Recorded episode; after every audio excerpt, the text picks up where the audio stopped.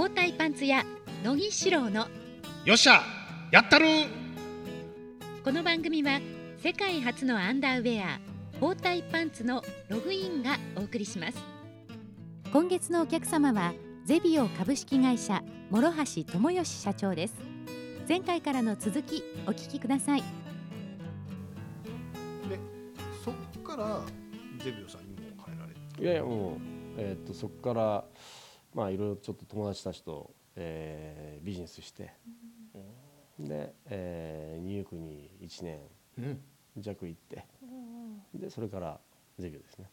え30そので30でゼビオです。そのなんで、えーゼビオに入るきっかけっていうのは？娘婿ですから。うんでもどどこで知り合ったんですか？えっ、とね友達の紹介ですそれ働いてらっしゃる時その前の会社で働いてらっしゃる時の紹介ですか？いやいやえっ、とね本当にあの自分の大学時代の同級生がいましてでテニス部とゴルフ部の人間があのボストンに留学したんですよあの卒業してから。で、えーその人間がどうやらあのその、えーうちの奥様にスカイパーアッシー君とかメッシー君とかになってたらしくで後からクレームが入りまして福島の女で呉服屋の娘がいるんだけどなんかすごいんだよと。手に負えないんだと。どうなどどうなってんだと。いや俺にクレームつけられたも困るんだけどみたいな。で知ってるって言われて「いや福島って言っても200万人ぐらいいるからね分かんないよ」なんていう話をしてて。まあそれでその後食事とかする機会があって「あお前か」と「評判悪いな」と。あいきなりそういう感じだったんですか「そんなことないわよ」みたいな、まあ、それで、うんまあ、知り合ってですね、なるほ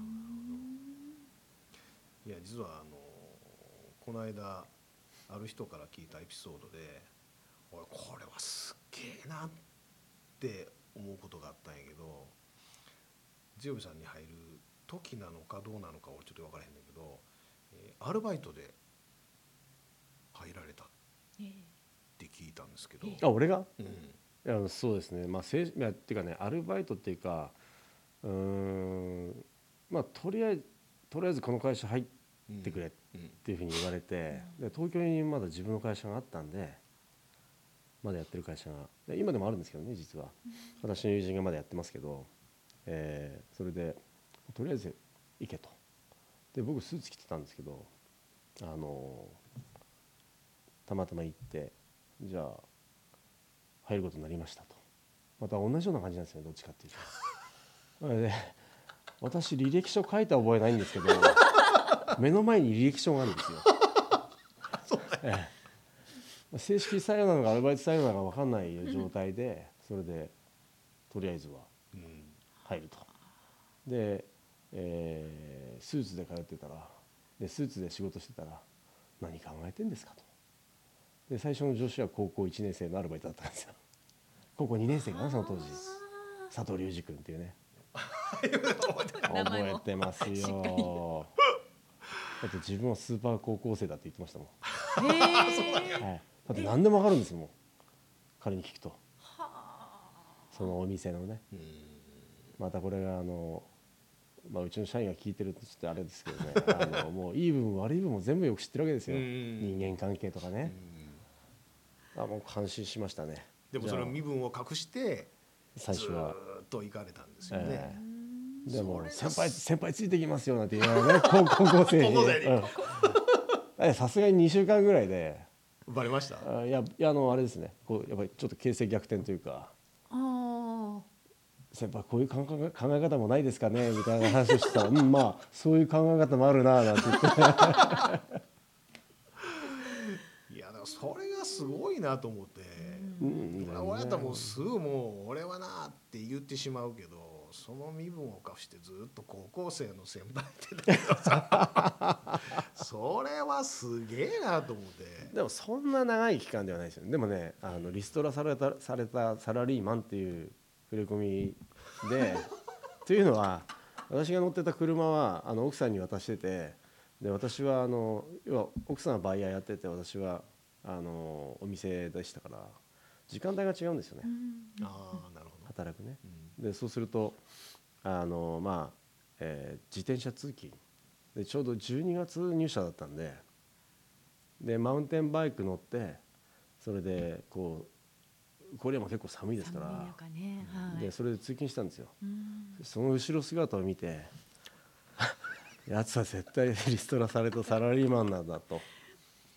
で結構ですね車買えないんですかとかはあとはあの私の車にねあの自転車積んであの乗せてってあげますからって マフラー落ちそうな車にね。優しいですねでも周りの方はそう周りにね。すごい優しいんですよ。いや大丈夫大丈夫って言いながら。すげえなその時の心持ちというのはどんな感じだったんですか、まあでも僕にとって新しいチャレンジだったんで、うんえーやっぱり商社でねものどっちかというと伝票のものが動くもちろんでかいものが動いてきますからね。巨大なトイレットペーパー何十本も売ったりですね。あとトラックにも自分たちでは乗せられないぐらいのそのフォークリフトじゃないと動かないような何百キロっていう紙を紙の塊を売るわけですよ。僕もフィルムとか。でそういうその実態が見えない世界の中でで伝票でやり取りしますしね。でわけわかんない理由でいろいろこうお取引先様からもこう怒られていやなんか社会貢献してんだがそのなんていうの実態実態っていうか見えない状態なんですよ。ですけど目の前で物が動くでやっぱりエンドユーザーとちゃんと対話を会話をするっていうのはこれはある意味僕にとってはあのショッキングというかね、えーまあ、ビジネスっていうものに対する価値観が変わった瞬間でしたよなるほね。リアルに体で肌で感じますもんねそうなんですよ。なるほど。でそのお客様のその表情もそうですけどこれはいい悪いサービスがいい悪いでお客様の表情って変わるじゃないですか。だからあこういうリアルな世界って意外とないなと。あとは裏側に隠されているそのメカニズムっていうかねただ単にあの物が右から左に動いてチャリンっていうことじゃなくて実は結構ロジックがあったり、まあ、ある意味その科学というかねそういうものがあったり、まあ、例えばセブンイレブンだったらあの統計学があったりみたいな、まあ、そういうそのちょっと深みにはまる部分がありましたよね。まあ、あの虚業ではないなという世界ですよね。ちょうどその、えー商社と小売りの間に我々あのきちょっと営業企画というかねそういうことの会社やってたもんですから広告代理店みたいな感じのね。ですからそういったまあ何でもいいですけど、まあそれからするとやっぱりちょっとリアルな世界にドンと飛び込んだんで、ある意味ショッキングで、最初はやっぱりあれですよね30で小売りでお客様にいらっしゃいませって言って、物をこうお出ししてであの手渡していかがでしたかっていうのはちょっと勇気がいりましたよね。でもそこからもうあの社長に30何歳でしたっけあれ？社長になられたのは。8ぐらいですか。38で。はい。いきなり社長になった時っていうのはどんな気持ちでした？この大所帯を。一手にまあね担うというか。2003年なんですね。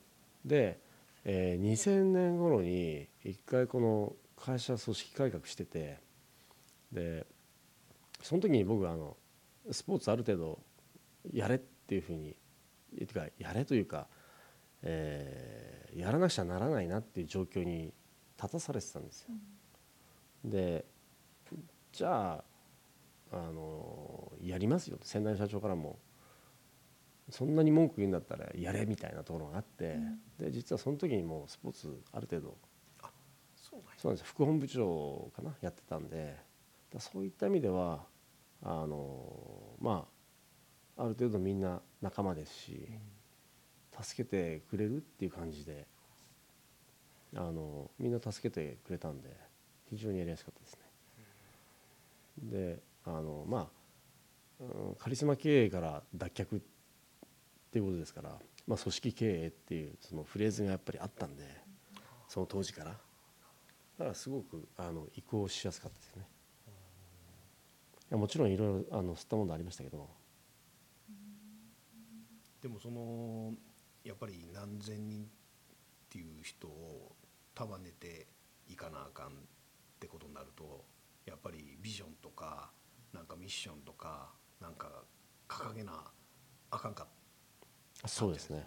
あのやっぱり先代の社長はある程度こうカリスマもちろん創業者ですしねカリスマ持ってますんで、えー非常に強いでパワフルで、まあ、これをもう少しこうロジックに落とし込んでであのどちらかというと言語化して可視化させてですからそういうあのずるいんですけど先代の社長に薫陶を受けた人間からどんどんどんどんワードを拾ってでそれをもう一度あの言語化して、まあ、言語なんですけどちょっとこうなんていうんですかね、えーあうんの呼吸で伝えてるところあるのであとは、えー、と先代の社長の経営のそのノウハウっていうか、ノウハウっていうかなんていうのかな、えーそうですね。例えば結構面白くてこれは先代の社長は、えー役員含めて10人ぐらい、あのまあ直属の部下がいたわけですよ。で一人ずつ密室に呼んで違うこと言ってるらしいんですよ。違うこと。違うこと。メッセージっていうか言葉言葉というかアプローチその目的に対するアプローチアプローチの仕方を変えてみんなに話すんですよ。ほ目的は同じでその方法が違うっていうことですよね。だから全員に違うことを言ってるんですけどそれがこうハーモニーになって業績を伸ばすっていう非常に複雑な経営をしてたんですね。私にはそんなことできませんからだったらもうシンプルにでもうみんなが見えるように可視化させていこうということであの川上先生いるじゃないですかはいあの兵庫県立経済大の、はいはいえーエロ教授ですけど彼とあの彼とかねあと三崎先生ってもう一人教授いらっしゃるんですけど、えーっとその私より若い、えーたまたま福島大学のあの准教授やってたんでで彼ら2人呼んでで、まあ、今のその経営の今の現状といろいろ分析してでこれを可視化させて、えーちょっとお手伝いしてくれと、まあ、そこからのお付き合いなんですよね。ですからもう12年お付き合いしてますけど。あと某あの某リクルートあたりのあのすごく優秀な方に、まあ、そういったそのヒアリングみたいなのを助けてもらって第三者がヒアリングしないと、やっぱそうんや、ですよねでもはっきり分かれてたのはその最初の10人はい。あとその次の56人その次の56人これその世代別に言ってることが違いましたね。まず最あまあ最初の10人というよりか最初の5人ぐらいがいるんですけどこの人たちはやっぱり先代っていうのは要は親父なんですね。あでその次のレイヤーはやっぱり先代にこう影響を受けてっていう。でえここまでやってきたと。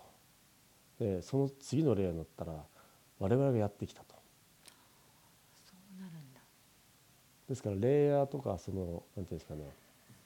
組織の、あのーをもう一回ちょっと紐解いて分解して分析すると、まあ、よく分かって。だったらまあこういうこういうあの階層にはこういう話をしようとか。最初はするんですけれどももう複雑なことはシンプルな方がいいですから、まあ、全部、えー一元管理できるように。あと分かりやすくこう咀嚼して分かりやすくあのなんていうんですか説明してあげるようなようにレイヤーが低くなれば、えーするようにするだけなのでもうそれを一元に一元化したって感じ。ですげえ。こんな真面目な話したことないですね。いやーすげえ。本当にここんなお話が伺えると思ってなかったのでいや俺すっげえ今勉強になった。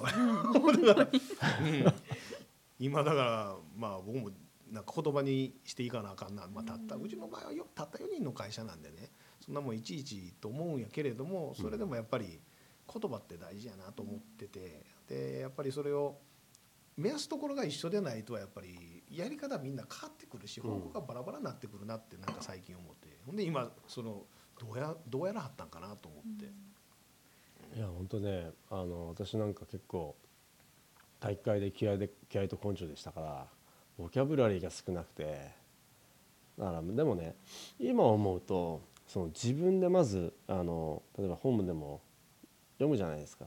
で私なりに自分でこう一回中に入れてもう一回アウ、まあ、インプットしてアウトして。その時にあんまり自分あの人の言葉をなるべく使わない。で自分で分かりや自分で理解しないことは外に言わないようにしてて。だからすごいシンプルワードしか使わないようにしてるんですよ。